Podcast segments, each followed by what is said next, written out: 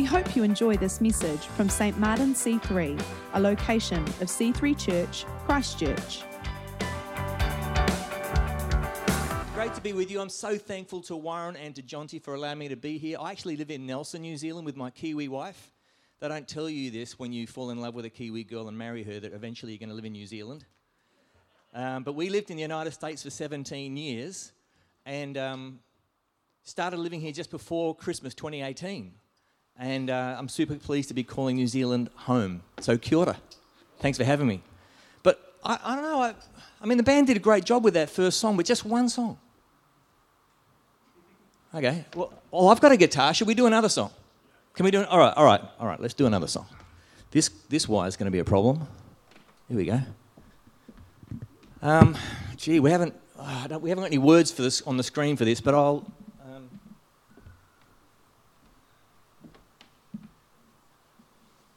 I, think I've got an idea. There's a, I've got an idea for a song we could do without words on the screen. Would you stand with me?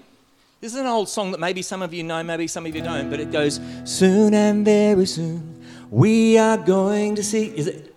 Raise your hand if you know that one. All right, if you don't know it, you're going to know it really soon because it's very simple. It just says, Soon and very soon we are going to see the King. Soon and very soon we're going to sing the, see the King. Soon and very soon we're going to see the King. The same line three times. Then we sing, Hallelujah, Hallelujah, we're going to see the King. All right? Can we try it together? And it works really well with a hand clap, but on the two and the four. All right, not the one and the three, in my opinion. And if anyone knows where that is, please lead the crowd.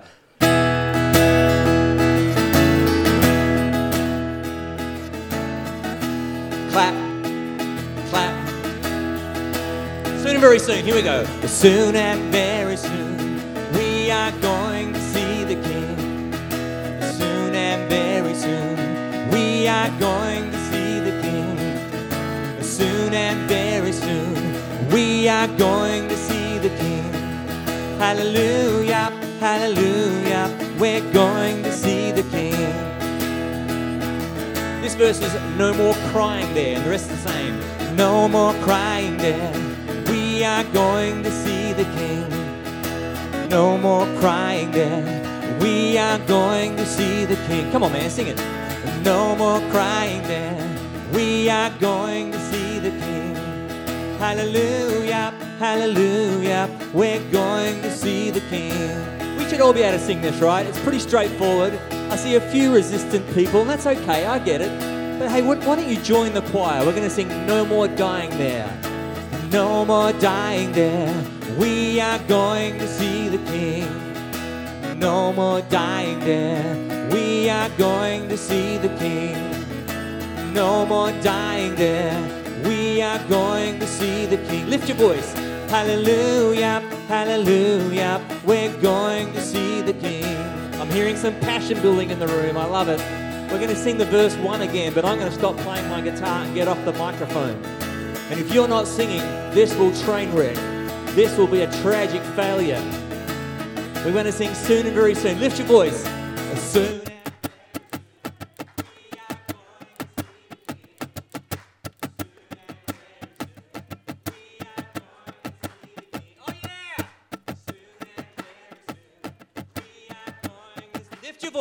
Hallelujah. Hallelujah, hallelujah. We're going to see this. Sing hallelujah again. Hallelujah, hallelujah. We're going to see the King. One more time. Hallelujah, hallelujah. We're going to see the King.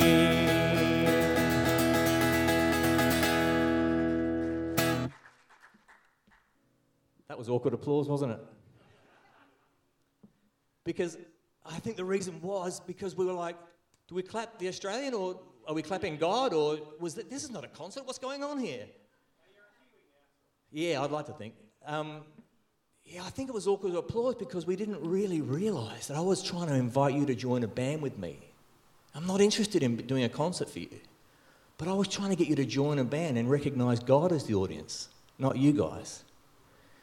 And I feel like if we were clapping God, there should have been a few woo-hoos, right? So let's do the ending again. Hallelujah. Two, three. Hallelujah, hallelujah. We're going to see the King. Oh, yeah, God. All right, take a seat.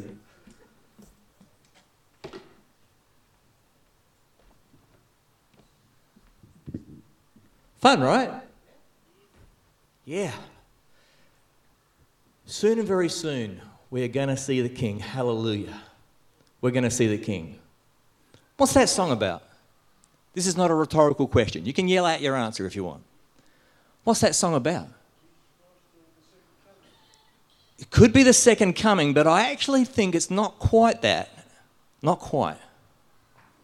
Because this song is actually written in the style of slave songs. It actually came out in 1971, Andraé Crouch, if anyone remembers. I'm old enough to remember. But it's written in the style of songs that were sung by illiterate slaves in the United States. People who'd been torn away from their homes, homes, usually on the western side of Africa, and endured hardship, oppression of the level that you and I can only imagine. We can't comprehend the toughness of their life. But they often created songs and sang together, songs like Soon and Very Soon. What do we think the song is about? I don't think it's about the second coming. I think it's about when we're dead. I've got some images to share that are from that era of history, that tragic, dark era of history. Between the 16th century and up to 1860, people were torn away from their homes and lived in this horrible life. And, uh, but often out in the cotton fields or wherever they happened to be working, people would sing these songs. And their hope was not in today. Their hope was not in tomorrow or next year or their future. Their hope was solely in Jesus Christ and eternity with Him. Maybe not solely, they're human, right? Much more than us today. Soon and very soon, we're going to see the King. Not today, not tomorrow. Life is hell for me right now, but I have a hope for eternity in Christ. And there's going to be no more crying there, but there's crying here. There's going to be no more dying there, but there's dying here. In fact, I've got a pretty scratchy photograph of the, one of the plantation slave singers, a, a, drawing from 1800 and something. Thinking about some of these songs, you might know some of these songs Swing Low, Sweet Chariot. Well, that's a reference to Elijah's ascent into heaven. I'm going to think maybe one day I'm going to be scooped up like Elijah and be in heaven where there's no more crying, no more death, no more disease, no more slavery. Or what about Michael row the boat ashore? Now, the Jordan River that we're rowing over is a reference to passing from this human life to eternal life, a metaphor from the Jordan River. He's got the whole world in his hands. This is a reminder that even though things are really, really bad for me, I have to remind myself that God has got the whole world in his, in his hands. It's, a, it's amazing to me that black, deported, ripped away from Africa people heard the gospel, heard the Bible stories, and they came to faith in Christ despite the treatment of their oppressors. And they resonated especially deeply with stories like Moses and the Exodus and the children of Israel under slavery from the Egyptians, and Daniel under the slavery of the Babylonians. And they sang songs about that. And what about Nobody Knows the Trouble I've Seen? Do we know the trouble that they saw? I've got a feeling that people singing with such a tough life, placing their faith in eternity, sang with a lot more passion than we do. A lot more passion than we do. There's a recurring theme hope in eternity, not, in a, not a hope in the things of this earth. But you know, let's be honest here. We don't sing like that, do we? You see, it's very easy for us to get distracted and think, yes, I've got some hope in eternity, but I've also got hope in my job and my comfortable life and my nice house and my dot, dot, dot. You with me? We can so easily place some of our hope in the things of this earth. Don't worry, I'm right there with you. Placing hope in the things of this earth and not entirely in Jesus. But I tell you who does sing better than us in the Christian church, and this is just based on my observations. They've got no scientific proof of this, but soccer crowds sing better than, than the Christian church. Billie Eilish's crowds sing better than the Christian church. The most amazing, overwhelming congregational singing I've heard, as far as sheer volume and passion goes, was Alanis Morissette Jagged Little Pill Tour 1995 in Melbourne. So passionate. But I tell you what, those, those are examples of big crowd singing a lot. But you know, the most overwhelming experiences I've had of a group of people singing, placing their hope in eternity, are not some of the mega churches in America, in America that I've been to.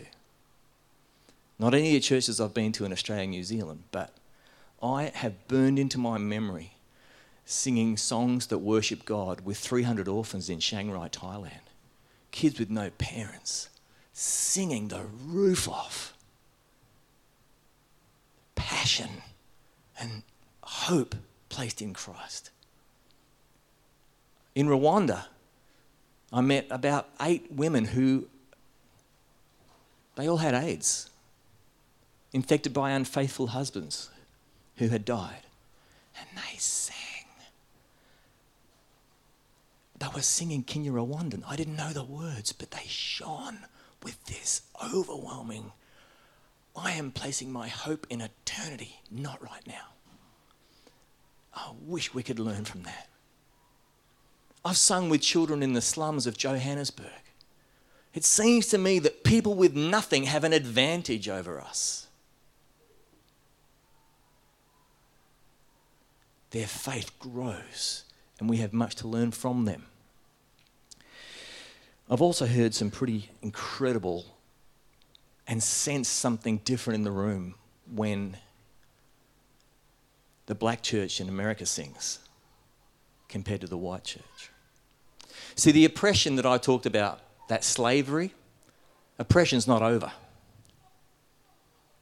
Oppression is still happening. In fact, we are told that there are more people in slavery today than at any point in human history. And oppression happens in New Zealand. People, because of what? Because of their skin colour, because of their status in life, because of their economic situation, because of something else, many would say oppression is still alive and well in this country. But I don't want to derail us. So I've been asked to speak, thank you, Warren, thank you, Jonty this morning about the importance and value of congregational singing. It's one of my favourite topics, can you tell? But I want to address the elephant in the room. I want to speak to you for a moment about the word worship. I have not been here, I've been asked here to talk to you about worship. That's not the wording that was used. And I'm pleased, but I need to address this. You see, the word worship in 2021 is very often heard as either an adjective a noun, or a verb. Are you with me? So an adjective example would be like worship band, worship song, worship service. Worship, are you with me? And that's the, how we most commonly hear it as an adjective. And then probably the second most common we hear it as is a noun, like worship is an event, it starts at 10. All right? You've heard that? Thinking of it as a noun. And then sometimes we hear it as a verb, let's worship God together. Can I point something out to you? The word worship is never, ever used in the Bible as an adjective. That's a human construct from the last about 40 years. I think if we really want to know what it means to worship God, we need to stop thinking of it as an adjective. Because, folks, this act of singing songs together that I'm passionate about and I want to speak to you about this morning, it's not a genre of music, you know, like that makes it something special. Worship is not a genre of music, it's not a type of artist, it's not what happens at 10 o'clock in this room. You can find the word worship in the Bible as a noun, but it's only ever the noun. It's not like an event or the thing that we do. It's actually it's, it's a description of the verb.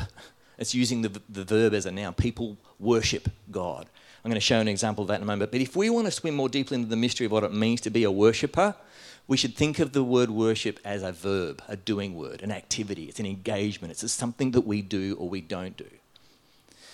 So I'm not here to speak to you about worship. per se. This is what I want to say to you. Gathering together on a Sunday morning like this is an imperative, important expression of worship. We need each other. And I'm here to elevate the importance of the singing that we do within that gathering. These are important expressions of worship. But remember that Romans 12:1 tells us, therefore, brothers and sisters, it's all of us, in view of God's great mercy, offer yourselves as a living sacrifice, holy and acceptable to God, and let that be your spiritual act of what is it? Say it again, of right. Offer yourself as a living sacrifice. Whoa, that's my whole life surrendered. That's the way God wants me to worship Him. Consider this one in John 4 24. God is spirit, and those who what? Those who worship him must worship in spirit and truth. The worship of God cannot fit into an hour and a half on Sunday morning. The worship of God is a full life response, and the opportunity to worship God is 24 7, 365, and 366 on a leap year. In fact, I think I skipped over Jonty there. In, it's interesting to me that the, the word worship, originally in our English language, just three or 300 years ago, the word worship didn't exist like that. It was worthship and it was only ever a verb. We worship God by gathering. We worship God by singing together. But the worship of God must continue as the songs fade and we leave the auditorium. We need to show the worth of God, ascribe value to God by how I keep my marriage vow, by how I raise my children, by how I conduct business. Every moment of every day, God, how do I worship you now? And I think it's only in the context of a life surrendered in worship, only in the context of offering yourselves as a living sacrifice, only in the context of being a worshipper in spirit and in truth, that this gathering takes its proper value. And that the singing within this gathering takes correct focus. This expression of worship must be woven into the fabric of a life surrendered in worship. Can I hear an amen? And may I apologize to you as a professional musician for most of my career. I am desperately sorry. I am so sorry. I helped create some of the confusion when I let them call me a worship leader and a worship musician and the songs worship songs.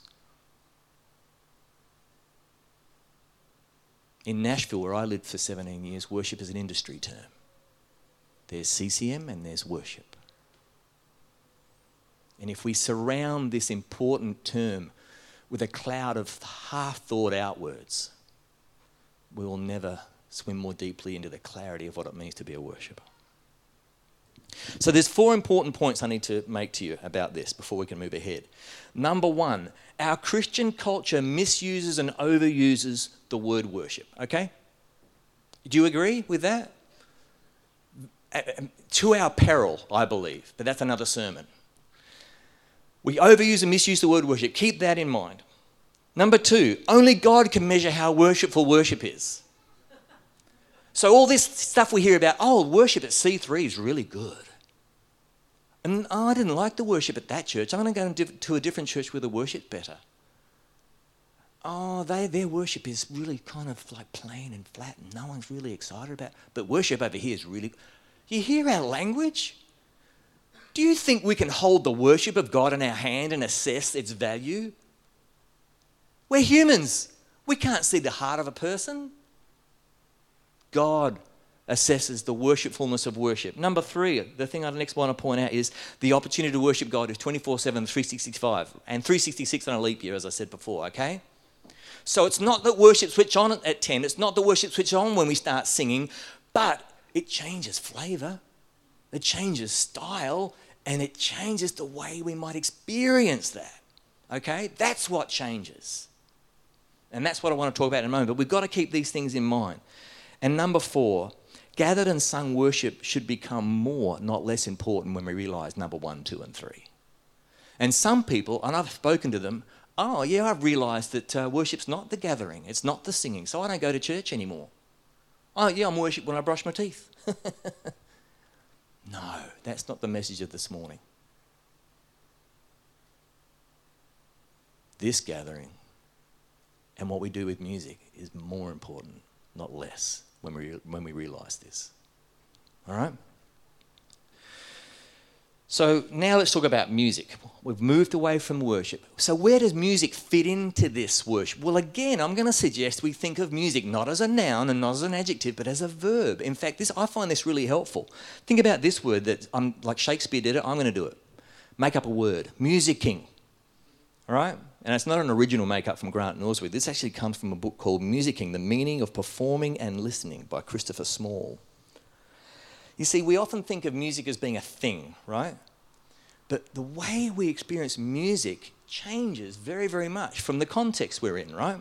So you think about music that's background music. You know, maybe you're playing a video game and there's a song in the background while you're playing Mario Karts or something. You're not really engaged in this. It just sort of adds to the vibe. Maybe you're in a shopping mall or, or maybe you're, I don't know, whatever you do, you're in an elevator and there's music in the background. Maybe you're washing dishes, you've got music, washing dishes or driving your car, there's music. You're not really engaging with it, but it's still there. And so that verb of listening and engaging with that music is about this big. All right? But then, if you really listen to music, and are there any fans of music in the room, by the way? Like, if you love music, I know Toby loves music. Like, I love his Led Zeppelin. No, it's Metallica this morning, isn't it, Toby? Wherever you are. Yeah, rocking, man. You really set aside all the distractions. For me, put on headphones and really listen to music. And I, I, my best chance to listen to music is often driving. So I'm still doing two things at once, or mowing the lawn. Uh, I don't often get a chance to just go, I am going to listen to music. But that's a very different experience to having it just on the background, isn't it? Now I'm going to suggest, so that's musicking, the verb, that this, this engagement, this activity with music, musicking, all right?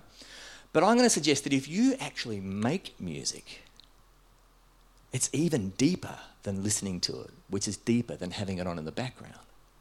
Right? Toby, nod for me, right? You make music, something special. And I would even say you make your own music. You create something original. That's even better than playing a cover version, right?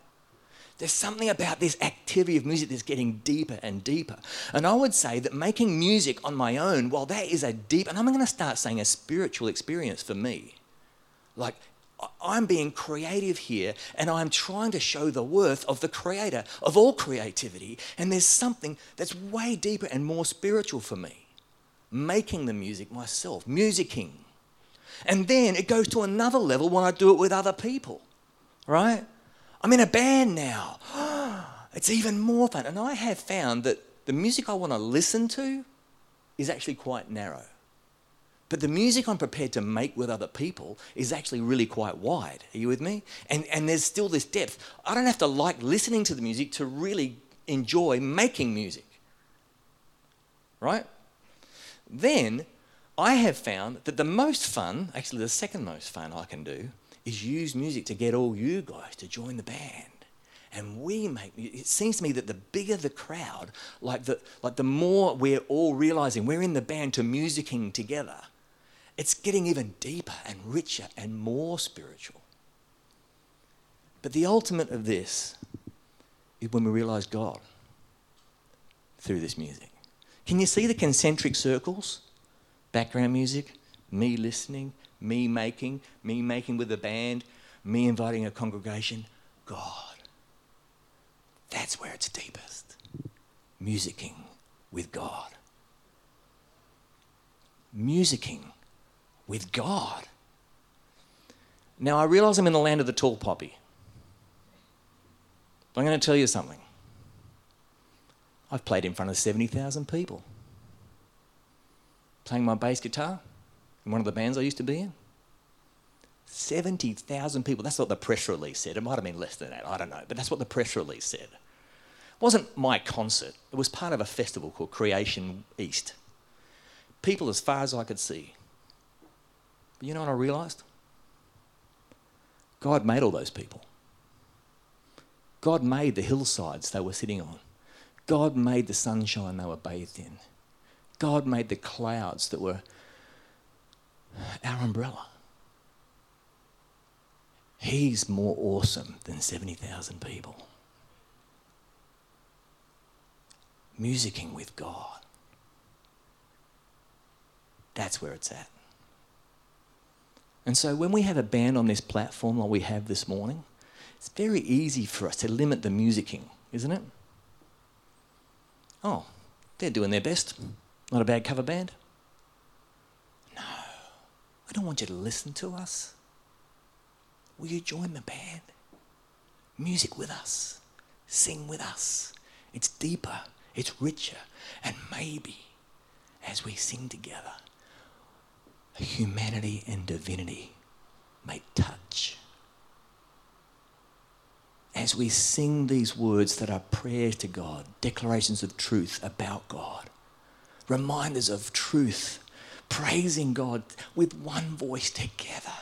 I don't know what it's like for you. But for me, and it doesn't happen every time, but for me, it's like God chooses that moment to put healing oil on the rusty hinges of the gates of my heart. And those gates swing a little wider than they were before. And I can taste a little bit more of who God is and His love for me and the worth of Jesus, His life, His death, and His resurrection.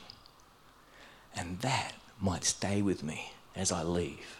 And on Wednesday, when the rubber really hits the road of life, I might remember that love and that grace. So let's sing. Yeah? To plow through this really, really quickly. I'm going to show you my top 10 reasons why we sing, and I won't have time to explain them all. And if you came to the workshop I did with the musicians a little while ago, you'll have seen this before. But these are my top 10. You, see, here's the thing I really can't say, hey, come on, everybody, try harder, sing more, come on, sing more, sing more, take this seriously. That's trying to tell you what to do and how to do it. But you've first got to know why. Got to let the what and the how flow out of the why. Yes, it's an expression of the worth of God, absolutely. But here's my top 10 reasons for actually gathering together like this and singing together. Number 10, tradition. Followers of Jesus have been singing together for 2,000 years. Let's continue, shall we? It's a pretty good reason, right? Why stop now? Hey, I believe that the Christian church is singing less now than at any point in our history. And this morning we've done something that most churches around the world can't do because of COVID. I've got friends in the United States who they've had like almost a year of lockdown, a year of not being able to gather, or a year of being able to gather but only five yards between each person with a mask on. You think people separated by five yards with a mask on are singing? No. So tradition. Number two, creative, creativity, art theme. Hey, I'm not going to unpack this far, but you can write a song and sing a song about being angry or a romantic lover wanting to dance all night or dance all night. But surely this is a better thing to sing about. God loves us and He died for us. He rose from the dead. Hallelujah! All right? Hallelujah, by the way, is an ancient Hebrew word that simply means praise God. All right, that's number nine. Number eight, modeling church. This is even if you don't like the songs, even if the band's not quite the way you'd like to hear it, if you just join that band anyway, it's not about what I like. It's about me being a small part of something way bigger than myself. C3, St. Martin's sing together and therefore model to each other this idea of it's not about what I want. It's about being part of a team that wants to worship God in spirit and in truth as living sacrifices. So I'm going to sing anyway. Are you with me?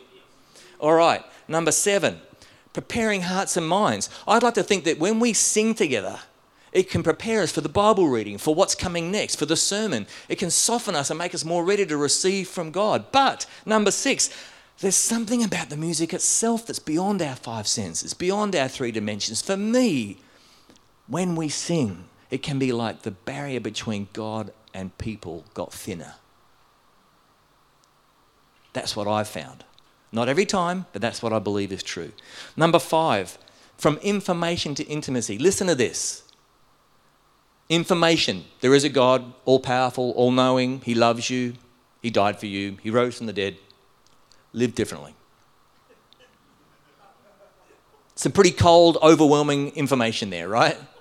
But if you take that same information and craft it with a great melody, with a rhyme, and you accompany that melody really well, like it makes a difference if the drums are with sticks or with brushes or with hot rods to me, because it'll help us taste heaven through the song. Am I wrong? I don't think so.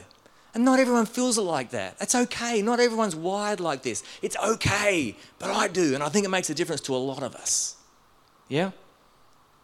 Number four, horizontal connection. A group of people who sing together get along with each other better.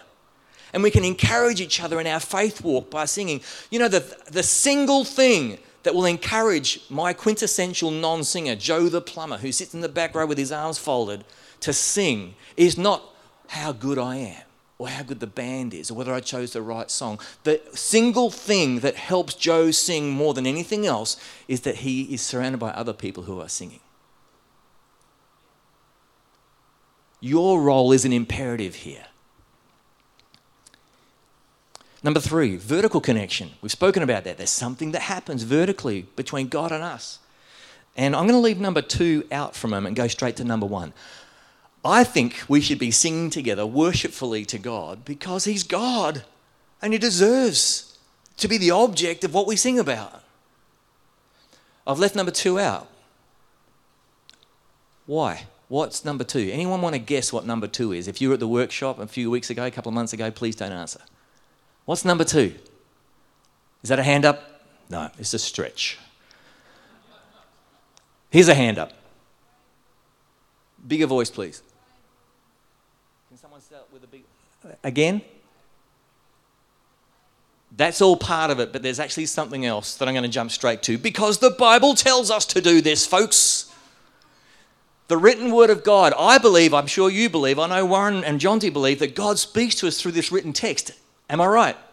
Okay, so we're going to plow through the, some verses in a moment, but here's the, essentially what we're looking for is this vertical and horizontal connection that we believe happens in a particular way when we sing together. Now, vertical and horizontal connection can happen in other ways.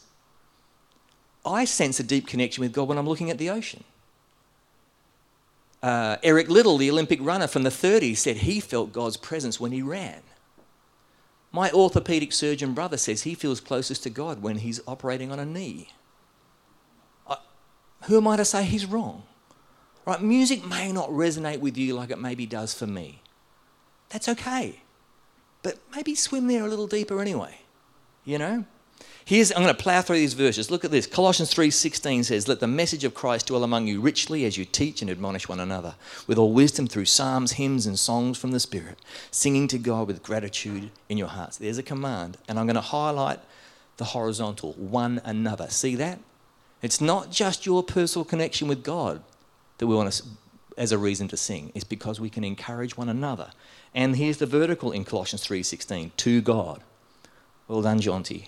Ephesians 5:19 says, "Speak to one another with psalms, hymns, and songs from the Spirit. Sing and make music from your heart to the Lord." Here's the horizontal, in case you missed it. Speak to one another. See that?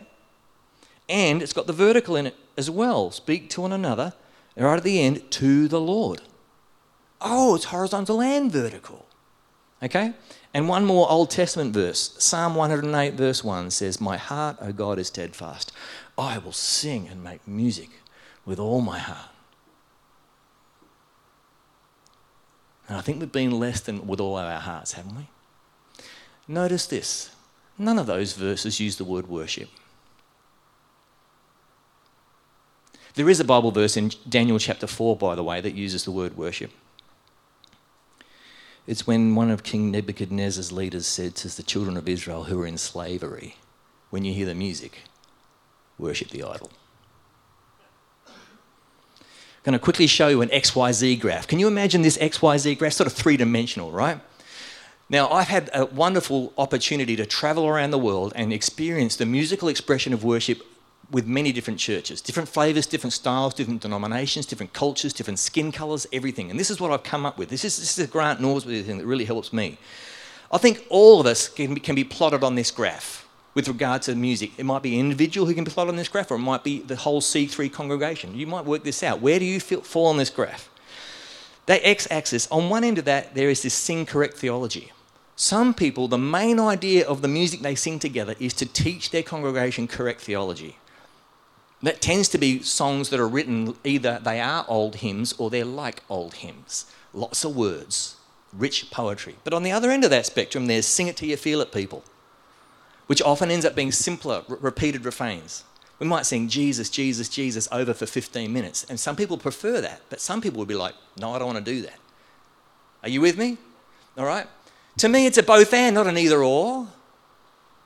I love singing rich, wordy songs, and I love singing simple refrains over and over again. And some people think the sing it till you feel it is a Pentecostal thing. It's not, it comes from the slaves. Soon and very soon. Soon and very soon. All right, what about the y axis? Some people love singing new songs. You guess the other end of it? Some people love singing old songs, continuing the tradition. It's not an either or, it's a both and. Right? Some people like singing in a way that reinforces their individual personal relationship with God. A lot more I, God, you, God, I, you, God. Other people would rather look at the congregational or the corporate aspect. We, we together declare this truth. We remind each other of this truth. Can I tell you something? Everyone on that graph, no matter where they are, consider themselves to be worshipping God, and they all consider themselves to be spirit led. Some experience it with feelings, some less so. It's not my job to measure the worshipfulness of somebody or a congregation. It's not yours either. But we are free to be C3 St. Martin's and use music the way we want to, to bring about the outcomes we believe God is leading us to. Right, Warren? But don't for a moment think that the Presbyterians down the road aren't worshipping properly. Are you with me? We don't know. We would like them to taste something that we've experienced, that they would feel the same way about us. So maybe we can turn the volume down on these silly peripheral differences and turn the volume up on Jesus who unifies us. And respect the diversity. Respect the diversity. I've got a photograph of my son Max when he's about four years old. He's 14 now, so this is a pretty old photograph. One of my favourite things to do with Max is to sit down with him, build Duplo of letters and numbers, and we would sing songs from a band called They Might Be Giants together. See, he loved They Might Be Giants, and I found that when I was trying to teach Max to count and to know the letters of the alphabet and know what the colours and the shapes were, it wasn't going very well.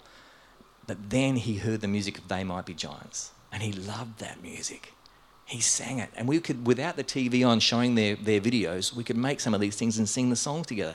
So we'd sing the song about W, and we'd sing the song about D, and we'd sing the song about the letter Z, and that number, which was Z, by the way, in case you're wondering. Um, and uh, that doubled as a number two. And then I held up to him my best attempt to use Duplo to, Duplo to make the letter O, to try and sing the letter O song. And I said, Come on, Max, join in. And he wouldn't. He looked at me with that face and he said, Daddy, that is not an O, that's a hexagon. Next slide. Next slide, John. Yeah. And he's right. There are people in this room right now where we're hearing the information about God. And we might even say, I agree with the information about God, but there is not this intimacy with God.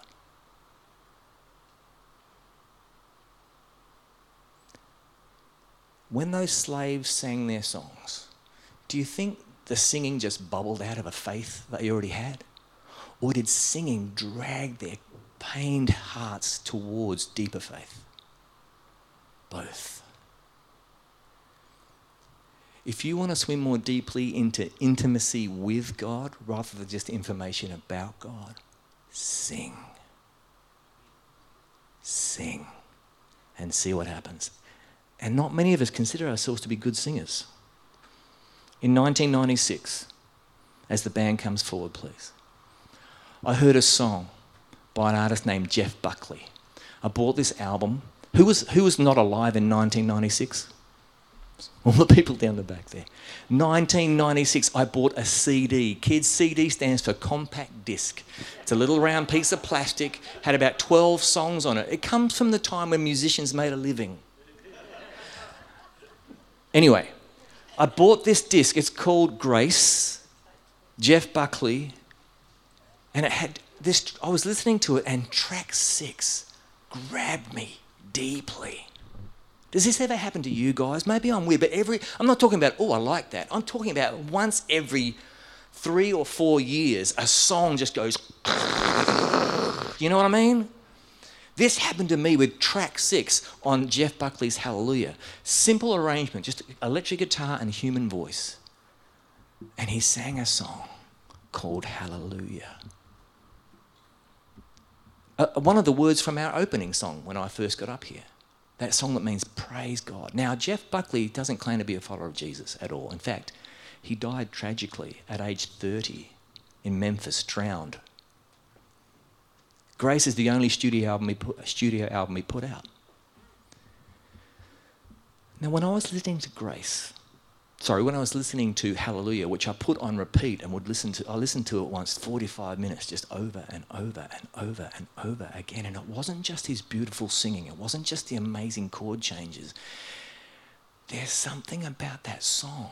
And I realized that it was taking the, the, the story of the songwriter and blending it together with the story of the person who I consider to be the, the most influential song lyricist of all time King David from the Bible. And it took actually the most terrible, ugly part of his story an affair with a married woman and the murder of her husband. And it took that tragic, dark story and wove it together with the songwriters. And, and this is the message that I get from the song Hallelujah. And other people get another message. But this is what I got as I was listening to it 45 minutes over and over again. I got this thought this person is singing, God, life is a mess. I've made mistakes. But I'm still going to sing hallelujah. I'm still going to say, Praise God. And you know what happened to that song? It's actually not written by Jeff Buckley, it's written by a guy named Leonard Cohen. And other people started hearing it. And now, get this people in the Christian church don't like that song. It's too honest, it's too edgy. It's got verses in it that talk about sex. Well, the Bible talks about sex, right? It's not sung in churches very often. But people outside the four walls of the Christian church love this song. Justin Timberlake covered it. Rufus Wainwright, John Cale. It showed up on the Shrek 2 soundtrack. No, Shrek 1 soundtrack. k.d. lang. You look on YouTube, it's one of the most covered songs of all time. Can I declare this to you, church? People outside of our Christian faith have no problem with the idea that there might be a God who deserves to be praised. They have a problem with us pretending we've got it all together. This song connects where our Christianese songs don't connect, I think, because the songwriter and the singer are being honest. I'm broken, I'm messed up, but you are God and you deserve to be praised. I don't have it together. I don't have the answer, but I am following the one who is the way, the truth, and the life. Thanks for listening to this week's message. To learn more about our church, visit c3chch.org.